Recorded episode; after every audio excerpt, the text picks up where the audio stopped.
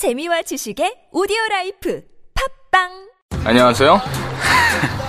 효연고등학교 2학년 정태준입니다. 저는 시사에 관심이 많고 토론도 잘합니다. AI 시대에 인간에게 남는 건 무엇인가? 근데 그런 건 시험에 안 나오잖아요. 그래서 시험 칠 땐 조산모사 조금 모르면 3번, 아예 모르면 4번 해가지고 찍는데 망했네. 뭐 성적표 보여드릴 땐 좀 죄송하지만 그래도 부모님한테 자랑할 수 있는 건 엄마 아빠들로서 지금까지 담배 안 핀 거? 저는 담배는 피지 않아요. 노담. 제 몸은 소중하니까. 담배는 노답, 나는 노담. 보건복지부. 골반 잡자, 바로 잡자, 바디로직. 허리 통증, 바로 잡자, 바디로직. 몸매 교정, 바로 여름에도 잡자, 아시죠? 바디로직 라이트. 통기성이 좋아서 한여름에도 쾌적. 신축성은 여전해서 내 몸에도 최적. 올여름도 자세가 좋아지는 골반교정 타이즈 바디로직. 검색창에 골반교정 바디로직 라이트. 숙취해소제. 평소에 어느 제품 드세요? 전 주석혁명플러스죠. 주성분인 쌀겨왁스가 알코올을 분해, 간에 부담 없는 숙취해소제니까요. 몸속 알코올을 직접 분해하는 주석혁명플러스. 술자리 후 몸이 정말 가벼워졌어요. 숙취해소의 혁명, 주석혁명플러스. 온라인에서 구입할 수 있습니다. 술 마시기 전 물과 함께 꿀꺽. 아셨죠?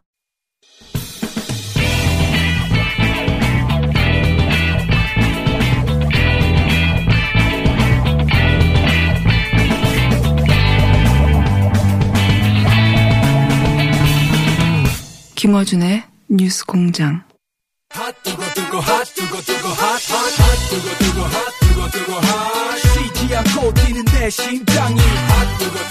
자, 핫뜨거. 최근 뜨거운 일을 당한 하태경 바른미래당 최고위원 나오셨습니다. 안녕하십니까? 예, 안녕하세요. 하태경입니다. 예, 사과의 아이콘. 사과. 예, 사과할 일 있으면 합니다. 예, 예. 인사 90도 각도 홀더 인사. 예. 저는 이제 사과의 내용이나 다른 것보다 예, 각도가 대단히 극단적이다. 예, 우리는 항상 90도로 인사합니다. 지역구 가도. 아니, 어쩌다가 그런 발언을 하셔가지고. 그러니까 저도 이번에 크게 반성하는 계기가 됐고요. 이제 본인은 사실 그게 노인 비하 발언은 너무 과장된 것이고 구태 정치인 비판 발언이에요. 그러니까 혁신 없이 정치 오래 하다 보면 구태가 된다. 이런 취지로 한 이야기인데. 네. 제가 이제 단어 선정을 잘못한 거죠. 나이가 들면. 나이라는 예. 단어를 선정을 해서 그게 이제 정치 오래 한다는 뜻인데 아무튼 이번에 정치인이 어쨌든 국민을 대표하는 사람이고 단어 하나하나도 굉장히 신중하게 써야 된다. 오해 없게 써야 된다. 뭐 그런 큰 깨달음을 네. 개인적으로 얻었습니다. 정치는 역시 잘 나갈 줄 조심해야 됩니다. 제가 좀 잘 나갔나 보죠. 그때 당시 왜냐하면 손학규 대표가 코너에 몰리고 있었고 예. 그리고 이제 오신환 원내대표가 손학규 대표 사퇴를 주장할 때죠. 예, 주장하고 그걸 기치를 걸고 당선이 됐기 때문에 아주 유리한 국면이었는데 이제 그렇게 잘 나갈 수 있을 상황이었는데 예. 그건 맞습니다. 제가 이제 과거에 한두 번도 실수한 적이 있는데 예. 그때 보면은 좀 아니 모든 정치인이 잘 나갈 조짐이에요. 인간사의 기본 원리인 것 같아요. 섭리인 것 같아요. 예. 게다가 또 연달아 손학규 대표가 지명했던 지명직 최고위원에 대해서 법원이 예, 기각을 했어요. 그러니까 문제 없다. 그러니까 손 대표 결정에 문제가 없다는 판결을 내리면서 손 대표 체제가 좀 유리한 국면이 됐죠. 갑자기. 상대적으로 조금. 예. 아직 끝난 건 아닌데. 예. 그렇죠. 연패를 제가 당했는데 그거 인정할 건 인정하고요. 근데 이제 법원의 판결은 핵심적인 내용은 이제 다른 측면이 있는데 우리 당원 당규가 미비다. 미비한 게 많잖아요. 원래 많죠. 근데 예. 이제 우리 당원 당규는 좀 더 그래요. 예. 그래서 특히 이제 우리 최고위원이 당시에 7명이었는데 2명만 모여도 다 결정할 수 있다는 우리 당원 당규로는. 그래서 이제 당원 당규를 개정해야 된다는 내부 논의가 좀 있었고요. 당 내에서도 이제 당원 당규 개정 TF를 좀 구성을 하자. 이 정도 합의가 좀 된 상태입니다. 사후 약방문이고 어쨌든 인정이 예. 됐으니까 손 대표 입장에서는 이런 건 없고 그런데 여기서 또 다른 이제 갈등의 요인이 하나 등장한 게, 원래 혁신위는 손학규 대표가 이전부터 주장했던 건데, 그런데 이제 안철수계가 혁신위를 제안을 하자 정병국 의원을 위원장으로 하는, 그래서 모든 걸 다루자라고 제안을 했는데 그 안철수계 의원들이 다 참석했으니 안철수계가 맞습니다. 그런데 오신환 원내대표를 포함하여 바른계는 유승민계라고 표현하죠. 그러면 안철수계 대꾸가 되게 여기 그다지 열정적이지 않다. 그래서 유승민계와 안철수계가 손을 잡았다가 이 혁신안을 두고 서로 또 거리가 만들어진 거 아니냐, 뭐 이렇게 보도가 되는데 맞습니까? 그러니까 좀 내용을 좀 설명드리면, 어제 이제 국민의당 계열의 의원님들이 제안한 건 이제 전권 혁신이에요. 예. 경상도 발음을 해서 전권 혁신인데, 예.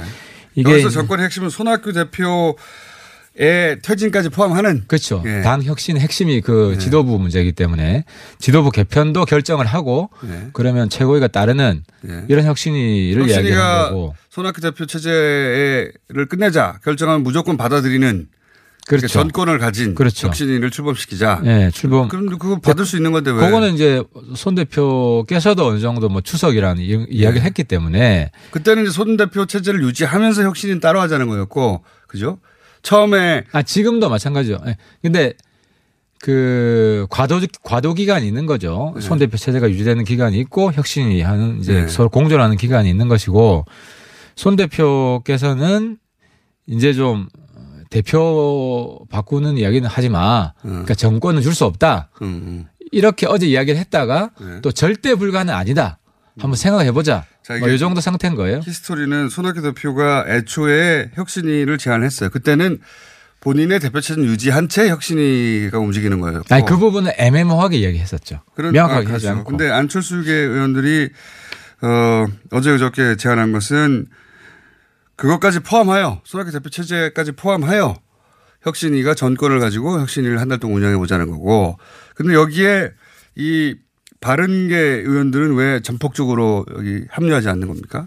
그러니까 이제 안철수계 쪽에서는 손 대표의 명예로운 퇴진의 길을 열어주겠다. 이제 이런 제안이었던 거고, 저희 쪽에서는 이 안에 대해서 찬반이 있습니다. 찬반이 있는데 반대의 의견은 그 원래 입장이 선퇴진 후 혁신이, 이런 입장이었어요. 먼저 퇴진을 해야 한다. 예, 그렇죠. 혁신이가 예를 들어서 손학규 대표 체제를 유지하자는 쪽으로 결론 내면 어떡하냐, 뭐 이런. 그리고 혁신이 기간이 있기 때문에 한 달밖에 안 되죠. 그 기간 동안 뭐 시간 끌기 결과적으로 이렇게 될 우려도 있지 않느냐, 뭐 그런 우려를 표명했던 거죠. 그러니까 이게 꼼수일 수도 있다. 그렇죠. 네. 그래서 그냥 뭐 손 대표 들러리서는 이런 혁신이가 그러니까 될 우려도 있으니. 말이 혁신이지 결국 핵심은 손학규 대표 체제를 이제 바꾸자는 건데, 손학규 대표 체제는 유지하면서 다른 것만 해야 하는 결론을 내버리면 그때 어떡하냐, 우리가 동의했는데. 그렇죠. 이런 걱정이네요. 예, 그런 걱정. 그럼 우려도, 그러니까 그게 실제 그렇게 될 수도 있는 거예요? 그건 이제 혁신이 출범할 때, 그래서 앞에 이제 전권이라는 게 중요한데, 정권을 줄 것이냐 말 것이냐, 이게. 정권을 줬는데 손학규 대표 체제를 유지하자고 혁신이가 결론을 내면, 그러면 따라야 되는 수밖에 없잖아요. 물론 그렇죠. 예. 근데 이제 그게 불안하다. 그러니까 뭐 안철수계와 손학규 대표가 뒤에서 손을 잡아버리면 그렇게 될 수도 있겠죠. 물론 그렇죠. 그런데 지금 뭐 그럴 가능성은 높지 않고요. 근데 어쨌든 우리 이제 바른정당계도 오늘 회의를 합니다. 오전에 회의를 해서 이 정권 혁신의 제안에 대해서 다시 한번 입장을 정리할 계획입니다. 오신환 대표가 이제 그 문장을 그대로 얘기했네요. 손 대표가 퇴진하지 않는 이상 혁신은 꼼수다. 차라리 그럴 바엔 갈라지는 게 낫다. 이게 지금 문제의식을 가진, 혁신에 대한 문제의식을 가진 의원들의 그 마음을 한 문장으로 표현한 거 아닙니까? 그러니까 오신환 대표 이야기는 지금 최고위가 사실상 무력화됐어요. 우리가 회의 나가지만. 이제 손 대표가 좀 질 것 같은 안건 상정을 안 해요. 그러니까 당내 민주주의가 이제 실종된 건데, 이제 거기에 대한 이제 비판을 이야기한 거죠. 좀 강하게 이야기한. 근데 이게 갈라지는 게 낫다라는 표현은, 그러니까 최고해서 뭐 하냐, 최고하자 그러면서 손 대표가 서로 갈라지자는 생각도 있는 거 아닙니까? 그러니까 우리 집안이 지금 이제 두 가족인 건 사실이죠. 이미 갈라져 있죠. 크게 세 가족이었는데 두 가족이 됐다가 또 세 가족이 될 수도 있는 것 같아요. 혁신 때문에. 그러니까 뭐 그 안에 뭐 몇 가족이 있느냐는 사실 뭐. 근데 아무튼 당내 상황이 그렇고 이걸 봉합하려는 노력을 해결하려는 노력을 손 대표도 해달라. 근데 그런 발언이죠. 지금까지 몇 달째 그런 상황이 연속되고 있는데. 결국 이제 손 대표는 이제 장진영 그 대표 비서실장이 와서 인터뷰를 저희하고 한번 했는데 손 대표가 이렇게까지 대표를 내려놓지 않는 이유가 이게 이제 틀림없이 보수정당으로 가려고 그러는 것이다. 이 보수정당으로 가려고 한다는 말 속에는 자유한국당과 연대나 통합으로 가려고 하는 중간 다리로 나를 쳐대는 것인데 나로서는 이 정당이 중도 정당으로 가야 되는데 보수정당으로 자유한국당과 연대나 흡수를 생각하는 거라면 내가 막을 수밖에 없지 않냐 이런 취지란 말이죠. 그러니까 이제 그것도 웃긴 게 우리 원래 보수예요. 아니 우리 보수인지 모르고 통합했어요. 그러니까 창당 정신이 그래서 중도로 가자는 거죠. 아니 이제. 창당 정신이 이제 중도 보수 연합 정당이죠. 이제 중도 보수 뭉쳐서 잘해보자. 우리는 극우가 아니라 진보 쪽이랑도 대화가 되는 합리적 보수니까 충분히 대화가 된다. 이래서 이제 합당을 한 것이고 우리 안에서 이제 그런 시도가 있는 거예요. 우리 안에 보수력 다 나가라. 그러니까 이제 유승민도 나가라고 하는 것이고 안철수도 보니까 좀 보수화된 것 같다. 너도 개혁 보수할 거면 나가라. 뭐 이제 이런 강경파 흐름이 있는 거죠. 있는 건데 우리가 많은데 우리가 나갈 리가 없죠. 그런 이야기 하는 사람이 저는 쫓겨날 거라고 보고. 그런 생각이면 나가라는 거고 서로 나가라는 거 아닙니까? 지금. 그러니까 이것도 그래요. 이제 제3지대 뭐 제3당론이 있어요 강하게. 나도 웃긴 게 아니 우리가 지금은 3등 하지만 1등 하려고 하는 거 아니에요? 그러니까 우리가 3등 영원한 3등이 목표가 아니라 2등을 나갔다가 1등 해서 집권하는 게 목표인데 뭐 영원히 3당 해야 되는 것처럼 이렇게 이야기하는 사람도 있어요. 그러니까 아무튼 그런 내부에 이제 인식들이 있고. 근데 이 우려는 맞는 겁니까? 다음 총선에서 예를 들어서 지금 손학규 계로 대변되는 과거 국민의 정당 일부 의원들이 나가고 나면 결국 자유한국당과 통합 내지는 연대하게 될 것이다. 이 우려가 괜한 우려 기운은 아니잖아요. 그럴 수도 있는 거니까. 그 답변을 계속 이제 이끌어내려고 서로 지금 도발을 하는 건데. 그렇죠. 그거 봐 그러려고 하는 거 아니야 이렇게. 우리가 지금까지 합의한 거는 지난번에도 이야기했지만 다 같이 죽자. 다 같이 죽자. 그런 각오로 싸운다. 그러면 길이 열린다. 길이 안 열리면? 길이 안 열리면 다 같이 죽는 거지 뭐. 이까지 왔는데. 다 같이 죽을 수는 없으니까 이제 그럼 통합이나 연대하는 거 아니야. 그러니까 이제 죽으려고 하는 게 사는 길이다 하는 것이고. 그리고 이제 내부에 자꾸 이제 오해들이 있는 거예요. 그 박지원 의원 이야기 한 것처럼 박지원 의원 지난주에도 뭐 사실이다 그랬대요. 유승민 축출하기 위해서 민평당 의원들 뭐 들어오라고 했다. 이게 이제 이런 것 때문에 서로 쫓아내기 하려고 한다는 것 때문에 지금 계속해서 뭐 분란이 안 꺼지고 있는 거죠. 서로 쫓아내기 하려는 거는 다음 총선까지 계속 이어질 거 아닙니까? 당의 주인이 누가 되느냐에 따라 당의 진로가 결정될 테니까. 그런데 이제 손학규 대표는 어차피 자유한국당 쪽으로 가려고 붙으려고 하는 사람들이니까 나는 그건 못 보겠다 이거고. 그러니까 이제 손 대표도 내부에서 리더십을 못 얻는 게 본인이 어떻게 당을 살릴 건가 이 이야기를 해야 되는데 자꾸 우리 뭐 한국당하고 사바사바 하는 것도 없는데 뭐 하는 것처럼 자꾸 이렇게 흘리고 그러니까 불신을 조장하고 그리고 손 대표 이야기하는 뭐 제3지대도 이야기 들어보면 선거 앞두면 한국당 공천 안 된 사람 우르르 나오고 민주당에서 공천 안 되는 사람 우르르 나와서 우리 당이 뭐 2당이 될 수도 있다. 뭐 이런 아무튼 우리 당이 커진다. 과거에 그렇게 해서 이제 탈당한 사람들 꽤 있었으니까. 아, 그러니까 저기서 폐기한 사람들 모아가지고 뭐 폐기물 처리장 하자는 것도 아니고 그런 식으로 당의 비전을 이야기하니까 손 대표의 리더십이 떨어지는 거예요. 그러니까 자꾸 손 대표께서도. 그럼 손 대표도 그렇게 자유한국당과 합치려고 하는 구상에 대해서 반대하면 본인의 구상은 뭐냐고 내놨을 때 뾰족한 게 없더라. 하나도 없는 거죠. 그러니까 지지율도 안 오르는 거고 지금 뭐 대표된 지 8, 9개월 되면서도 인정을 못 받고 있는 거죠. 새가 없어서 인정을 못 받는 것도 있겠죠. 자, 요거는 그래서 새가 없는 거죠. 그래서 뭐. 아니, 비전을 보여주고 하면은 제가 같이 하죠. 왜 안 하겠어요? 비전이 없으니까 저 양반하고 같이 못 하겠다고 한 거죠. 바른 정당계도 뭐 뾰족한 비전을 내시하고 있는 건 아니지 않습니까? 아, 우리는 있죠. 왜냐하면 한국당이 잘하지 않잖아요. 그 빈 공간이 크죠. 빈 공간이 크고 문재인 대통령이 경제 실정에도 불구하고 지금 한 50%까지 가고 그러잖아요. 안정적인 게 있어요. 그래서 우리 당의 빈틈이 중도 보수 쪽에 훨씬 크게 남아 있지 진보 쪽에 있는 게 아니거든요. 자, 이 문제는 금방 해결도 안 될 것 같고, 그죠? 예. 어쨌든 지금은 혁신의 전국이고, 당내에서는. 또 깔끔하게 해결될지 모르겠습니다만, 어쨌든 올해 내내 이 싸움이 계속될 수도 있겠습니다. 최소한 추석까지는. 여름 내로 끝내야죠. 예, 아무리 늦어도 추석 전까지 끝내야죠. 예. 짧게는 한 달, 길게는 한 석 달 정도는 더 이어질. 그 얘기는 이제 여기까지만 하고요. 그 문건 유출, 강효상 한국당 의원의 문건 유출 건이 꽤 커지고 있고. 그리고 문건이 유출된 건 아니잖아요. 그냥 문건이 아니죠. 예. 통화한 거지. 예. 통화 내용이 유출된 거죠. 예. 로데이터 유출은 정청래 문건이고. 네. 자, 그거는 뭐 정청래 의원 버전의 해명은 나오긴 했습니다. 그러니까 나하고 이야기하면서 뻥쳤다는 건데. 그러니까 뭐 좀 뻥치지 마세요. TV에 나와서. 좀 과장했다. 뭐 이 정도 표현의 문제일 뿐 뭐 이런 해명을 했고. 그런데 강효상 의원 거는 이제 종류가 좀 다른 게 공개된 내용이 아닌 것을 기밀을 받아서 유출을 했으니 이거는 뭐 바른미래당에서도 비판하는 내용 아닙니까, 그죠? 아, 그렇죠. 예. 국가를 중심으로 생각하는 게 보수인데 보수 진영 내에서 이런 일이 일어나면 안 되죠. 우린 단호하고요.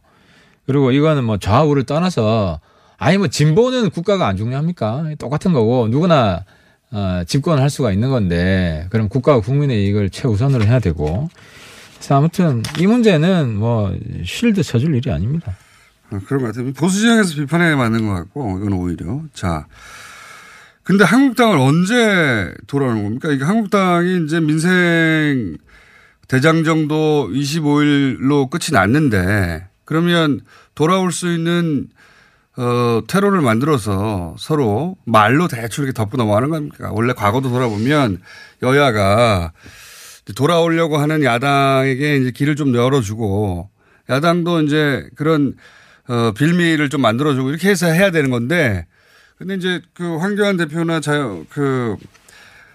나경원 대표가 내놓는 발언은 지금 여당은 받아들일 수 없는 모든 걸 사과하고 모든 걸 원점으로 돌려라. 그렇게 되면 어렵단 말이죠. 그러니까 뭐 민주당도 별로 뭐 안 돌아왔으면 하는 것 같아요. 그건 아니겠죠. 추경도 있는데. 그러니까 이제 이인영 대표 요즘 보면 뭐 연락도 안 한다 그러고. 받아들일 수 없는 조건을 내고. 그런데 이제 나경원 대표한테 좀 아쉬운 거는 네. 이번에 이제 국정원장 문제가 생겼잖아요. 네. 그 양정철. 네. 그게 사실 뭐 저희들도 미팅을 조심해요. 네. 누구 만나볼래 이러면은 그 만남 자체가 알려질 때 어떤 파장이 있을까 생각해서 굉장히 신중하게 판단해요. 만남을 거부하는 경우도 있고 그리고 특히 뭐 예를 들어 제가 국방인데 뭐 국방 관련 방산업체 있잖아요. 그런 사장 만나볼래 이러면 저 안 만나죠. 그잖아요. 지금 국방위원인데 그러니까 그런 건 식사 자리 자체도 거부합니다. 때문에 저는 국정원장이 굉장히 좀 심각하다고 보는데 선거를 책임지고 선거 전략을 책임지고 있는 사람을 한번 보자. 네. 아니 그러면 정말 007처럼 원래 만났어야지 왜 들키냐고. 들킨 게 아니라 그냥 밥집에서 만난 거예요. 공개된. 아니 그러니까. 예, 들킨 게 아니라. 공개될 거를 각오하고 만났으면 그건 큰 문제고. 그냥 밥집에서 아는 사람 만났다는 건 아닙니까? 우연히? 예, 우연히가 아니라. 오라 그래서 만난 거 아니에요. 그러니까 해명은 이제 해명을 일단 얘기해 보자면 서로 잘 아는 사이니까 서로. 그리고 다른 사람들도 민간인 여러 사람들도 만나서 밥을 먹었다는 거 아니에요? 그냥 그러니까 공개된 오라고 그런 거 아니에요? 원장이 보니까 양정철 원장한테 만나자 해서 오라 해서 만났고 정말로 그런 비밀 이야기를 했으면 아무도 모르고 해서 만났겠죠. 예. 아니 그렇게 해야지. 그러니까 그렇게 국가 해야지. 국익을 위해서 뭐 북한 문제에 대한 엄청 중요한 게 있다. 문재인 대통령 당신이 친하니까 이런 거 좀 알려주라. 북한 관련해서. 이러면 정말 안가에서 만나가지고 안 들키게 해야 되는 것이고 근데 들켰으면 국정원장이 사과를 해야죠. 부적절한 만남이었다고. 그리고 이제 제 관련해서 이제 하고 싶은 이야기는 그러면 이게 정보위를 열 수 있거든요. 정보위.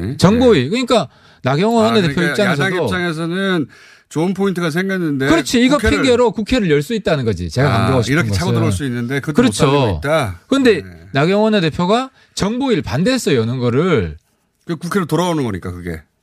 그러니까 이게 소탐대실이라는 거예요. 소탐대실. 정치를 이렇게. 네. 공격 포인트가 생겼는데. 그렇죠. 아니 근데 이것도 이거지만 이게 이걸로도 못 돌아오면 어떻게 돌아오겠다는 걸까요? 예. 어쨌든 돌아와야 되잖아요. 국회에서 지금 국회를 이렇게 계속 공전시킬 수는 없지 않습니까? 여론조사하면 야당이 더 책임이 크다고 보통은 이런 경우에 여당의 책임이 더 크다고 여론조사가 나오는데 이번에는 황교안 대표가 전국 순회를 하다 보니까 저 목적이 분명해 보여서 야당의 책임이 더 크다고 나와요. 여론조사를 하면. 통상은 여당이 이제 국정 운영에 책임이 있기 때문에 야당이 장외로 나갔어도 여당 책임이 더 많이 나오는 편인데. 그러니까 뭐 국회를 열면 또 국회 안에서도 뭐 망신당하고 자꾸 깨지고 하니까. 근데 아무튼 국회를 열어야죠. 열어야 되고. 어떻게 들어와야 됩니까? 이럴 경우에. 뭐 다 핑계거리는 많이 생기죠. 의지가 중요하죠. 그럼 들어올 생각이 없기 때문에 안 들어온다고 보시고요? 저는 뭐 얼마 남지 않았다고 보는데. 네. 예, 아무튼 뭐. 최대한 좀 들어왔으면 좋겠고, 뭐, 저희 당은, 이게 또 그런 문제가 있어요. 이제, 여당도 좀 명분을 만들어줄 필요가 있는 게, 네. 추경의 핵심이 경기부양이에요. 네. 근데 경기가 나쁘다는 것에 대해서 인정을 안 하거든요? 경기가 나쁘지 않으면 왜 경기부양을 합니까? 그러니까, 추경 자체도 모순인 거예요. 그러면은, 민주당이나 행정부, 정부에서, 경기가 뭐 좀 좋았는데 안 좋아지고 있다. 이런 거라도 인정을 하면, 추경의 정당성이 생기잖아요. 그럼 들어올 수 있는 명분도 있죠. 그래서 민주당도 자꾸 안 들어오는 거 즐기지 말고 그런 면에서 명분을 좀 만들어줄 필요가 있죠. 어쨌든 이게 뭔가 이유, 명분, 핑계 또는 뭐 퇴로 이런 게 만들어서 쑥 들어온 다음에 적당히 문구, 합의 문구 만들어서 서로 뭐 그렇게 보통 넘어가는데. 제가 왜 90도 사과했겠습니까? 이제 좀 우리 당도 그만 싸우고 해법을 만들어 보자라는 정기를 제가 그냥 제 한 몸 좀 낮춰서 일부러 나이 발언을 해서 일부러 한 건 아니 실수한 거지 제 한 몸 낮춰서 알겠어요. 우리 당도 이제 뭐 싸움 계속 오래 하지 말자 이런 의미가 있는 거거든요. 자 어쨌든 자유한국당은 들어올 것만 같았는데 안 들어오고 있습니다. 예. 여기까지 하고요. 예, 혁신이가 아마 다음 주 나오실 때면 결론이 나 있겠죠. 한다 안 한다. 예, 뭐 그러지 않을까 싶네요. 자, 혁신이 결론 나고 나면 또 이제 정병국 위원장님을 부르시죠 그때. 하태경 바른미래당 최고위원이었습니다. 감사합니다. 네, 감사합니다. 여보, 옆집 별이네 미니 태양광 설치한 거 들었어? 310W를 6만 원에 설치했대. 어디서 있냐고? 별빛에너지. 태양광 미니발전소, 서울시 선정순위 1번 업체, 별빛에너지는 서울시와 구청의 지원을 통해 소비자 가격 54만원짜리 310W 제품을 6만원에 설치해드립니다. 구보조금 소진 시 가격이 인상되오니 서두르세요. 우리도 얼른 전화하자. 02-743-0024 별빛에너지. 민수 엄마, 우리의 피부 때문에 고민이야. 밤새 잠도 못 자고 긁어 피가 나도록 긁는다고. 밤마다 자기 몸에 긁어대는 아이 때문에 속상하시죠. 문제는 긁으면 긁을수록 더 긁고 싶다는 건데요. 미친 듯이 가려울 때는 긁지 말고 글루타셀을 뿌려보세요. 특허받은 바이오테크 글루타셀 스프레이로 긁지 않는 편안한 밤을 보내세요. 긁지 말고 뿌리세요 글루타셀. 여보, 옆집 별이네 미니 태양광 설치한 거 들었어? 310W를 6만 원에 설치했대. 어디서 있냐고? 별빛에너지. 태양광 미니발전소, 서울시 선정순위 1번 업체, 별빛에너지는 서울시와 구청의 지원을 통해 소비자 가격 54만원짜리 310W 제품을 6만 원에 설치해드립니다. 구보조금 소진 시 가격이 인상되오니 서두르세요. 우리도 얼른 전화하자. 02-743-0024 별빛에너지. 더 강력해진 흡착력으로 모공 속 깊숙이 쌓여있는 오돌돌돌한 블랙헤드, 과잉 피지, 모공각질뿐만 아니라 초미세먼지까지 완벽하게 제거하고 싶다면 지금 바로 클렌징 오일 역사상 가장 강력한 모공 청소기를 만나보세요. 초미세먼지 세정력 임상능력을 인증받은 휘겔리다올리 클렌징 오일이 당신의 모공 구석구석 찾아가 숨은 노폐물까지 시원하게 건강한 피부를 위한 모든 것 다 들어가 있음. 휘겔리다올리 클렌징 오일. 민수 엄마, 우리의 피부 때문에 고민이야. 밤새 잠도 못 자고 긁어 피가 나도록 긁는다고. 밤마다 자기 몸에 긁어대는 아이 때문에 속상하시죠. 문제는 긁으면 긁을수록 더 긁고 싶다는 건데요. 미친 듯이 가려울 때는 긁지 말고 글루타셀을 뿌려보세요. 특허받은 바이오테크 글루타셀 스프레이로 긁지 않는 편안한 밤을 보내세요. 긁지 말고 뿌리세요, 글루타셀.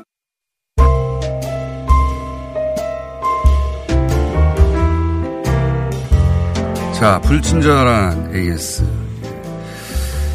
이 타다 문제에 대해서 사람들이 관심이 많았네요. 예. 자, 택시 기사분들도 문자를 보내고, 그리고 이용자들도 문자를 보내고, 또 타다 이용자들도 문자를 보내고, 이 문제를 좀 더 다뤄보겠습니다. 네. 그리고 이영채 교수님을 통해서 아베 정부의 언론 장악을 처음 알았다는 분이 많네요. 예. 심각한 수준입니다, 일본이.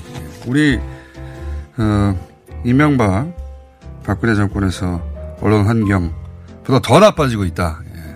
그렇게 생각하시면 될 것 같아요. 순위가 더 떨어졌으니까요, 우리보다. 일단 여기까지 하겠습니다.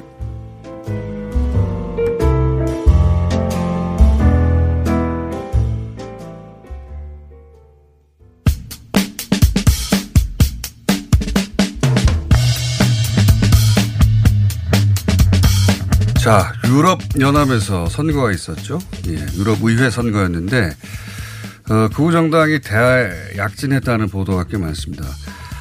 대약진까지는 아닌 것 같은데요. 예. 자, 있는 그대로 어느 정도 양상인지 짚어보기 위해서 유럽 전문 대외경제정책연구원 김흥종 박사님, 오랜만에 브렉시트 이외의 건으로 나오셨습니다. 안녕하십니까? 네, 안녕하세요. 자, 우리 언론들이 이제 대약진이다라는 보도를 많이 했는데 제가 결과를 보니까 이건 대약진은 아니구만 싶은데요. 5년 전, 10년 전, 이게 5년마다 한 번씩 있으니까요, 선거가. 네. 뭐 5년 전하고 비교해 보면은 의석이 많이 늘어났고요. 네. 10년 전하고 보면 뭐 대약진이라고 할 수가 있죠. 근데 이건 이제 오랫동안 진행되는 사정이라, 그죠? 예, 계속 쭉 진행돼 왔고 지난 한 2, 3년 정도하고 비교를 해보자면 그때만큼 극우가 예상한 만큼 표를 많이 얻은 것은 아니다. 이렇게 오히려 극우에 대한 우려가 굉장히 높아지고 있었는데 그 약간 꺾인 게 아닌가. 예. 네. 생각보다는 의석수가 많이 줄어들었고요.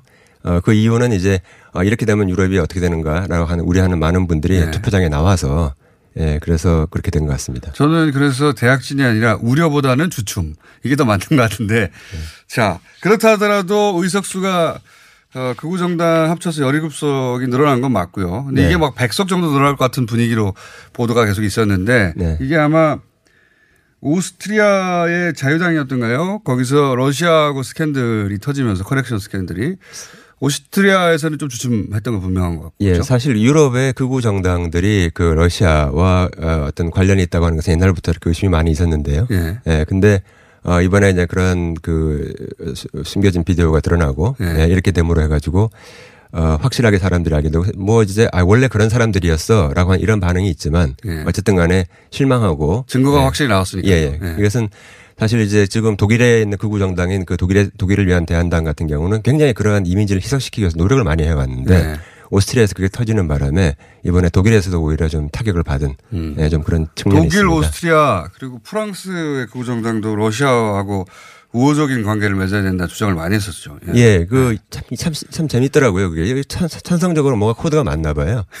그래서 굉장히 우정당과 네, 예. 이상하게 그렇게 좀 굉장히 친합니다. 예, 예. 그렇습니다. 그게 이제 뭐 뒤로 러시아 쪽에서 그 구구정당을 지원해주고 금전적으로 재정적으로 지원해줬다는 얘기도 있어왔죠, 계속해서. 예, 근데 뭐 확인되지 않은 것이기 때문에 정확한지는 예. 모르겠는데 여러 가지 면에서 좀 뭐 지원을 하고 있는 것 같다라고 하는 추측을 많이 있습니다. 그런데 이번에 비디오가 나면서 맞긴 맞구나 네네. 하면서 약간 주춤한 면이 있고 네.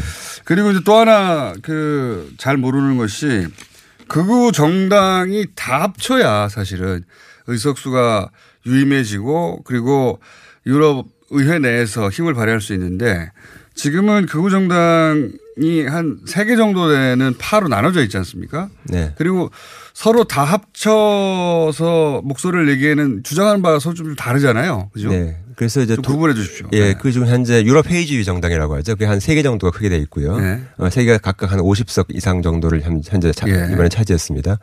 예, 그런 경우에 있어서 이제 보면 유럽 중에서도 이제 영국하고 네. 그리고 독일 쪽과 같이 하는 연대하는 그 정당이 하나 있고요. 그리고 프랑스하고 이제 이태리 쪽을 네. 같이 하는 정당이 하나 있고 그리고 원래 보수 정당이라고 하는 게 있습니다. 네. 영국 보수당에 속해 있는 ECR이라고요. 그러한 크게 3가지 정도로 이렇게 구분이 네. 되고 있고요. 이 정당들이 전반적으로 유럽 회의주의라는 것은 맞습니다만은 극우 포퓰리스트냐라고 했을 때는 상당히 아닌 정당들도 거기 많이 네. 끼어 있습니다. 스펙트럼이 넓다 이거. 예, 예, 넓습니다. 극우라고 분류된다 네. 하더라도. 그다음에 유럽 의회라고 하는 것이 지금 그 리스본 조약 이후에 굉장히 권한이 강해졌고요. 네. 가장 큰 권한이 현재 뭐냐면 바뀌어진 것이 2014년 이후에 EU 집행위원회 위원장을 뽑습니다. 아. 예, 다수당의 그 대표가 집행위원회 위원장이 됩니다. 네. 예, 그렇게 되면 굉장히 중요한데 751석 중에서 결국은 이제 370석 이상을 받아야 되는 건데 네. 예, 거기에는 훨씬 미치지 못하기 때문에 발언은 강해졌지만은 구체적으로 인선 과정에서 극우의 목소리가 강하게 나타날 수 있는 그런 인사가 힘을 발휘할 수 있는 예, 그건 약간 좀 제한적이다 이렇게 보시면 됩니다. 의사결정권에 네. 다가가지 못했고 네네. 다만 이전보다는 사람 숫자가 늘어났으니까 예. 발언을 할 기회는 더 많아졌고. 기회는 많아지고. 그런데 하나의 목소리로 내기에는 예. 세 부류의 극우 정당들이 서로 성격이 달라서 네. 하나라도 뭉치기도 어렵다. 예. 그런 말씀이신 거죠. 그 네. 보니까 러시아를 어떻게 바라볼 것인지 뭐 기독교를 어떻게 바라볼 것인지 혹은 뭐 시장 경제를 어떻게 바라볼 것인지 다 다르더라고요 조금씩. 예, 조금씩 네. 다 다르고 뭐 종교 문제도 그렇고 미국과의 관계도 마찬가지 트럼프와의 그러니까. 관계도 그렇고요. 네. 예, 굉장히 다양하고 이민에 대해서도 약간씩 좀 온도 차이가 있습니다. 그래서 이민에 대해서. 예, 이민에 대해서도 심지어. 예, 그래서 그렇기 때문에 여러 가지 논란의 소지가 있고요. 지금 뭐 스페인에 뭐 거기서 이제 뭐 극우 정당 바로 대해서 얘기하고 있는데 네. 또 그 스페인은 사실 거기는 속해 있지 않아요. 지금 거기인데 기타에 들어가 있는데 이렇게 정당들이 좀 이렇게 좀 이렇게 다 좀 섞여 있기 때문에 이게 지금 일사불란하게 그렇게 목소리를 내긴 좀 쉽지는 않다. 그리고 이제 만약에 브렉시트가 이루어지면 브렉시트를 위해서 만들어진 당은 없어지는 거 아닙니까? 예, 그 브렉시트가 있는 당 정당이 이제 그 지금 브렉시트 당하고 독일이 같이 연대한 예. 정당이 있는데 거기서 29석 정도가 이제 없어져 버리는 것이죠. 그렇게 되면 좀 자, 극우가 대약진에서 미국이나 유럽 의회를 좌우지할 정도가 될 것 같은 뉘앙스로 보도되는데 그건 아니다. 예, 그건 아니지만 어쨌든 간에 예. 분명한 그 추세에 있기 때문에 예. 그거에 대해서는 계속 관심을 갖고 봐야 된다. 이렇게 볼 수 있습니다. 이게 이제 그리고 극우 정당에 대한 우려가 많아지니까 정반대로 녹색당에 대한 관심도 늘어나서 녹색당도 의석수가 좀 많이 늘었습니다. 예. 이번에 가장 큰 특징이 녹색당은 전 유럽에서 지금 계속 지금 예. 반드시 유럽의회 선거뿐만 아니라 지방선거나 총선에서도 계속 녹색당 약진을 하고 있고요. 예. 이거는 이제 한 2가지 정도의 이유가 있는데 첫 번째는 이제 물론 당연히 극우에 대한 어떤 반작용일 예. 수가 있고 또 두 번째는 트럼프가 이제 파리 그 조약을 또 탈퇴를 했죠. 그래서 기후변화에 대한 우려가 더 커졌기 때문에 보다 좀 액티베이트라고 하죠. 좀 이렇게 더 행동화되어 있고 적극적으로 됐다 이렇게 볼 수가 있습니다. 녹색당은 이 극우가 세 갈래로 갈라진 것과 다르게 녹색당은 국제주의를 표방해서 서로 완전히 연대해요. 예. 다른 나라에 예. 있어도. 그러니까 예. 녹색당의 약진이 저는 오히려 더 주목할 만하다. 한 목소리를 내니까. 녹색당의 약진이 굉장히 인상적이고 또 이제 자유주의 정당의 약진도 인상적입니다. 그러니까 자유주의 정당은? 보수와 노동 말고 제3. 자유주의 제3의 길을 가자는. 예. 자유주의 정당은 굉장히 친이유적이고 친유럽적입니다. 이 정당이 이번에 의석을 많이 얻어가지고요. 이번에 캐스팅 보트를 줄 수 있는 그런 위치에 지금 올라서 있다. 그러면은 이제 유럽의회가 오히려 더 강화되겠네요. 유럽의회가 그분은 약간 약진했지만 예, 자유주의 정당의 역할이 더 커질 것입니다. 친 EU. 그래서 그렇군요. 네. 왜냐하면 이제 극우들이 대부분 난민 문제나 혹은 EU 탈퇴 같은 데서 목소리를 내는데 근데 이제 그래서 그런 우려가 있는데 친이유 자유주의 정당이 득표를 많이 했다는 것, 그리고 녹색 정당도 사실은 친이유에 가까우니까 결국은 EU 체제가 약화되는 건 아니다. 네. 예. 예. 다만 극우의 목소리가 좀 더 등장할 수 있을 것이다. 네. 요게 이제 드라이한 객관적인 상황. 네, 그렇습니다. 보시기에. 네. 그렇군요. 그리고 의장이 이쪽에서 나올 일은 없다. 예, 그런 가능성은 없습니다. 지금 아마 중도 우파가 가장 많이, 여전히 가장 많기 때문에, 의석이 많기 때문에 중도 우파의 대표가 아무래도 집행위원회 위원장이 되지 않을까라고 하는 현재 예상을 하고 있습니다. 자, 거기까지가 이제 그 이유 상황 한 가지만 더 여쭤보고 보내드려야 될 것입니다. 오신 김에 브렉시트는 어떻게 돼갑니까? 브렉시트는 어떻게 돼갑니까? 예, 메이 수상이 결국 물러났고요. 그렇죠. 아무것도 이러지 못하고 물러났습니다. 네, 물러났습니다. 근데 7월 말까지 아마 새로운 수상이 들었을 텐데. 후임 근데 지지율 1위가 강경 브렉시트 주의자 아니에요? 예, 맞습니다. 그래서 그 1위뿐만 아니라 2, 3, 4위가 전부 다 그 브렉시티입니다. 예, 그래서 브렉시트 강경론자가 될 가능성이 높고요. 따라서 노딜 브렉시트의 가능성은 더 커졌고요. 그래서 앞으로 계속 브렉시트에 대해서는 가을까지 관심을 갖고 지켜봐야 될 그런 사안으로 계속 발전하고 사실 있습니다. 사실 메이 총리는 브렉시트에 개인적으로는 그 열성적인 지지자가 아니었어요. 그렇지 않습니까? 브렉시트를 반대했죠. 온건하게 네. 반대했습니다. 예. 온건하게. 예, 온건하게 반대하고 있었는데. 그런데 이제 총리가 됐으니까 보수당의 네. 당론이 그러하니 열심히 노력하였으나 네. 실패하였고 네. 이제는 강경론자들이 수상이 될 가능성이 높다. 예, 노딜을 강경하게 주장하는 강경론자들이 예, 정권을 잡게 될 그런 가능성이 높습니다. 노딜의 가능성이 더 높아지는 거다. 예, 그렇습니다. 예. 근데 수상이 오히려 그렇게 강경해지면 전선이 더 분명해져 가지고 네. 그 반대론자들도 뭉칠 수 있지 않을까요? 예, 그렇습니다. 지금 그래서 그 자유민주당이 굉장히 약진했고요. 그다음에 노동당도 계속 오락가락하다가 네. 이제 관세 동맹안을 지난번에 냈었죠. 냈고 수상이 아마 강경론자가 되게 되면 더욱더 이제 아주 그 전선을 확실하게 네. 하게 됨으로 해서 영국에서의 어떤 그 극한 대치는 더욱더 진행이 될 것으로 보고 있습니다. 더욱더 극한 대치. 네네. 네. 이게 아이러니가 노동당 당수는 브렉시트에 대해서 미온적이고 예. 그다음에 그 보수당 당수는 브렉시트에 대해 당론과 바르게 네. 정반대로 네. 브렉시트를 하지 말자는 쪽에 가까워서 서로 개인적 신념과 그 대변하는 가치는 정반대였었어요 개인적으로. 그렇죠? 예, 그래서 서로 합의가 안 되는 거죠. 예, 합의가 안 됐어요. 그런데 이제 분명하게 강경론자와 분명하게 반대론이 부딪히면 네. 그 영국 외에도 더 편가르기가 쉽게 되지 않을까. 지금 이렇게 되다가는 다시 또 총선이 다시 또 있어야 되는 거 아닌가. 그러니까 이번에 되는 총리는 네. 단명하지 않을까 이런 예상도 있습니다. 단명하지 않을까. 네, 네. 결국 아무 네. 문제도 해결하지 못하고. 네, 해결하지 못하고. 예, 의회 해산. 예, 예, 총선 예. 다시. 네, 네. 자, 난리가 난 상태는 계속 이어진다. 예, 여기까지 하겠습니다. 유럽 전문가입니다. 예, 대외 경제정책연구원의 김흥종 박사였습니다. 감사합니다. 감사합니다.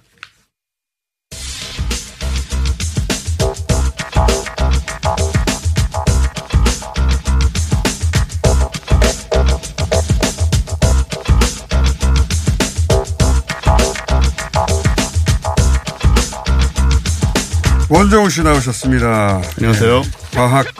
오늘 뭡니까? 제가 지난주에 식중독으로 못 나왔잖아요. 모릅니다. 아, 네. 그냥 청취자 여러분들께 좀 걱정하시라고. 뭘 드셨길래 식중독으로? 아, 고기 같은 걸 먹은 것 같은데요. 네. 정확하진 않고요. 어쨌든 그래서 못 나왔고요.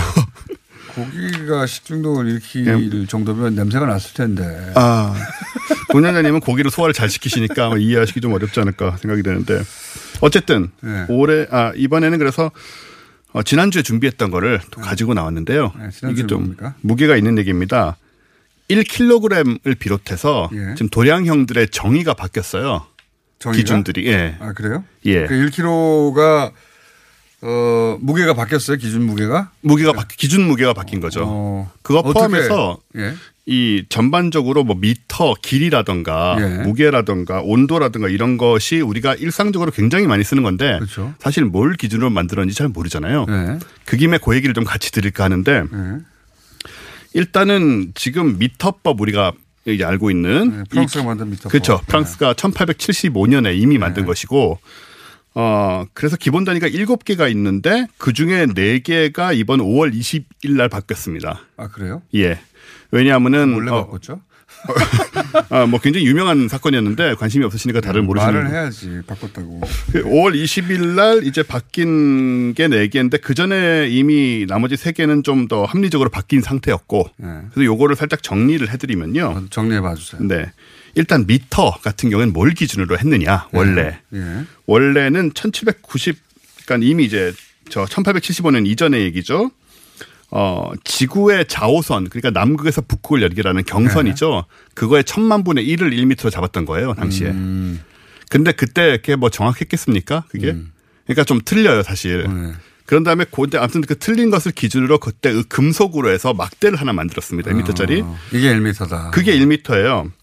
그러니까 이 나중에 좌우선 길이는 잘못 계측한 걸 알았는데 이 막대 만드는 건 있으니까 그럼 이걸 그냥 쓴 겁니다.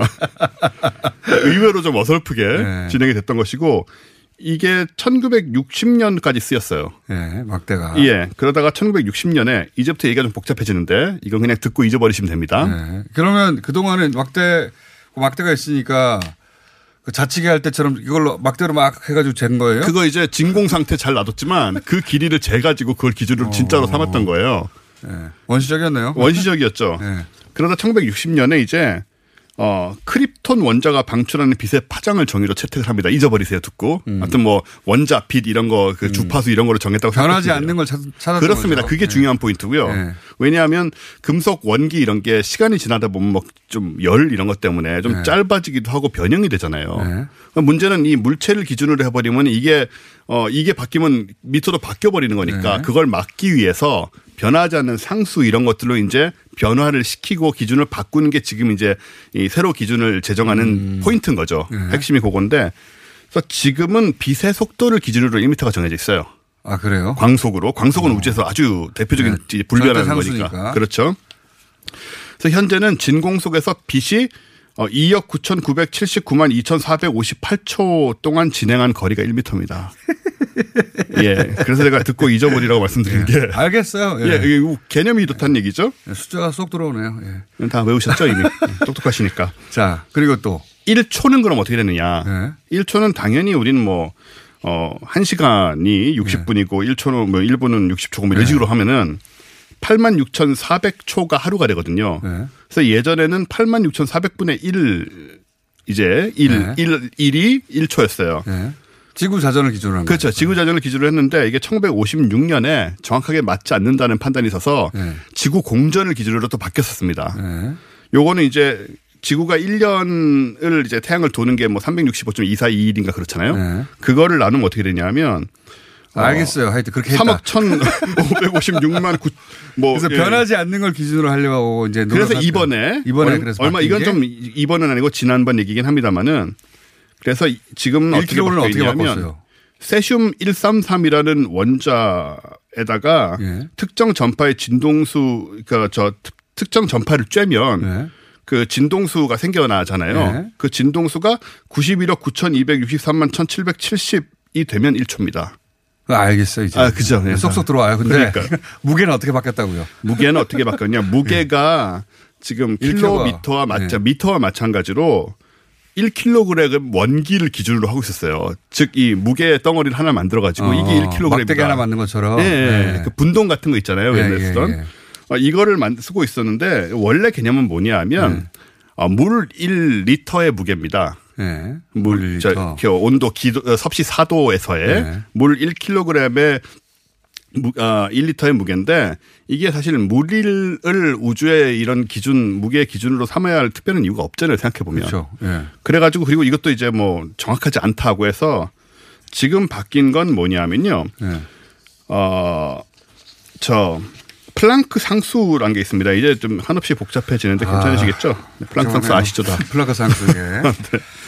그러니까 기본적으로 무슨 얘기냐면 이 플랑크 상수라는 거는 예.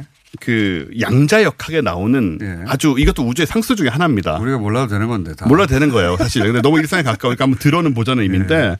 이 플랑크 상수에다가 빛의 진동수를 곱하면 광자 한 개의 에너지가 됩니다. 그러니까 아주 작은 에너지 기본 단위예요. 예. 빛 알갱이 한 개의 에너지란 말 아니에요. 그렇죠. 이게 예. 이제 아주 바탕이 되는 플랑크 상수란 것인데 예. 이거를 기초로 해가지고 이걸 이제 굉장히 많이 곱하는 거죠 사실. 그래가지고 광자의 무게로 그러면 그게 이제 가장 바탕의 단위가 돼서 그걸 곱하고 곱해가지고 광자 몇 개가 모이면 1kg가 그런 식으로 되는 겁니다. 그런 식으로 돼가지고 지금 절대 알 필요가 없는 내용들이네요. 그렇습니다. 평생 이기아님 언제 한번 들어보시겠어요 이거를? 열심히 일했네요. 예 그래가지고 이 과학자들이 이런 일까지 하고 있어서 지금 새로 다 정의를 했고 고생했다고 말씀드리고 싶고요. 예 몸무게는 변하지 않습니다. 똑같습니다. 숨 들이마시고 내쉬는 정도 차이밖에 차이도 없습니다. 원종우 대표였습니다. 감사합니다. 네, 알겠습니다. 안녕.